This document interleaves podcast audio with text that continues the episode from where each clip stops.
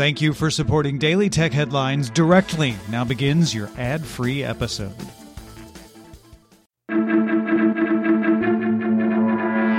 I'm Jen Cutter, and welcome to Daily Tech Headlines Week in Review. Apple announced it will delay implementing its client side scanning for hashes of known CSAM material when uploading photos to iCloud, saying it will collect input and make improvements before releasing it. No word on any potential changes the company may make to the system or a timeline for future rollout. Microsoft confirmed it won't block users installing Windows 11 on older PCs manually using ISO files. The company said manual installs of the OS may not be entitled to get Windows updates, even security ones, and is mainly meant to be used by businesses evaluating the operating system. Microsoft also announced systems with Intel's Core X series, Xeon W series, and the Core 7820HQ found in the Surface Studio 2 are supported in Windows 11. The operators of the Ragnarok ransomware organization closed shop and released its universal decryption key. Ragnarok had been active since 2019, using the Ragnar Locker ransomware to target IT networks and collected over 4.5 million in documented ransom payments. The operators did not announce why it was shutting down. According to a notice from China's National Press and Publication Administration, the country will limit minors to three hours of online gaming most weeks, while previous rules limited minors to 1.5 hours per day. Minors will be able to play online from 8 to 9 p.m. on Fridays, as well as on weekends and public holidays. South Korea's National Assembly approved legislation banning App Store operators like Google and Apple from forcing developers to use their in app payment systems. A Google representative stated, We'll reflect on how to comply with this law while maintaining a model that supports a high quality operating system and App Store, and we will share more in the coming weeks. Windows 11 will not launch with Android app support on October 5th. In a blog post, the general manager of Windows marketing, Aaron Woodman, says, We look forward to continuing our journey to bring Android apps to Windows 11 in the Microsoft Store through our collaborations with Amazon and Intel. This will start with a preview for Windows insiders over the coming months. Following the mass recall of every Chevrolet Bolt, the company announced it halted production of the 2022 Bolt and Bolt EUV until at least mid September. The recall has already cost GM nearly $2 billion, and now the recall repair process is also on hold, awaiting new battery modules.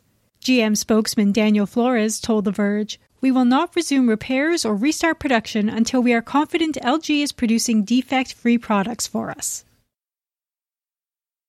Apple announced Arizona and Georgia will support digital driver's license and state IDs in Apple Wallet, a feature launching in iOS 15.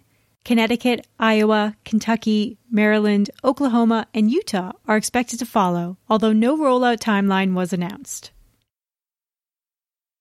The latest update to the messaging app Telegram supports an unlimited number of viewers for live streamed content, previously limited to 1,000. The app now also lets users remove captions and sender names when forwarding a message. Earlier this week, analysts at Sensor Tower reported the app surpassed 1 billion global downloads. Axios' sources say Amazon is investing in live audio features to expand the content it can offer through Echo devices and its voice assistant. The effort is being led by Amazon's music division, with a focus on live music, but also looking at talk radio programs and podcasts as an extension of the feature. Sources frame this as a digital radio like tool for live streaming performances, rather than yet another Clubhouse knockoff. Amazon also plans to integrate this live audio into Twitch. The Court of Justice of the European Union ruled that zero rating by German telcos Vodafone and Telekom violated EU net neutrality law. In 2016, EU telecom regulators issued guidance that telcos could zero rate services as long as they were slowed down with other services once a customer hit a data cap. However, the court found this practice draws a distinction within internet traffic on the basis of commercial considerations that was contrary to the obligation of equal treatment of traffic. The National Highway Traffic Safety Administration sent an 11 page letter to Tesla asking for detailed information on how its autopilot system detects and responds to emergency vehicles parked on highways. Tesla has until October 22nd to respond or faces fines of up to $114 million. Ireland's Data Protection Commission issued a 225 million euro fine against WhatsApp for failure to adequately tell EU residents what it does with their data. This is the second largest GDPR related fine. WhatsApp has three months to bring its communications to consumers up to compliance, and the company plans to appeal the decision.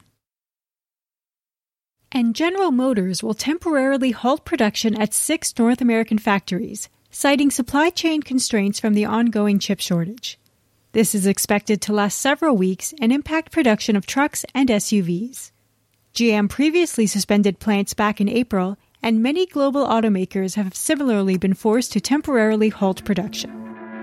For more discussion on the tech news of the day, subscribe to the Daily Tech News Show at dailytechnewsshow.com, where you can also find the show notes and links to every headline please remember to rate and review Daily Tech Headlines on your podcast service of choice. From everyone here at Daily Tech Headlines, thanks for listening.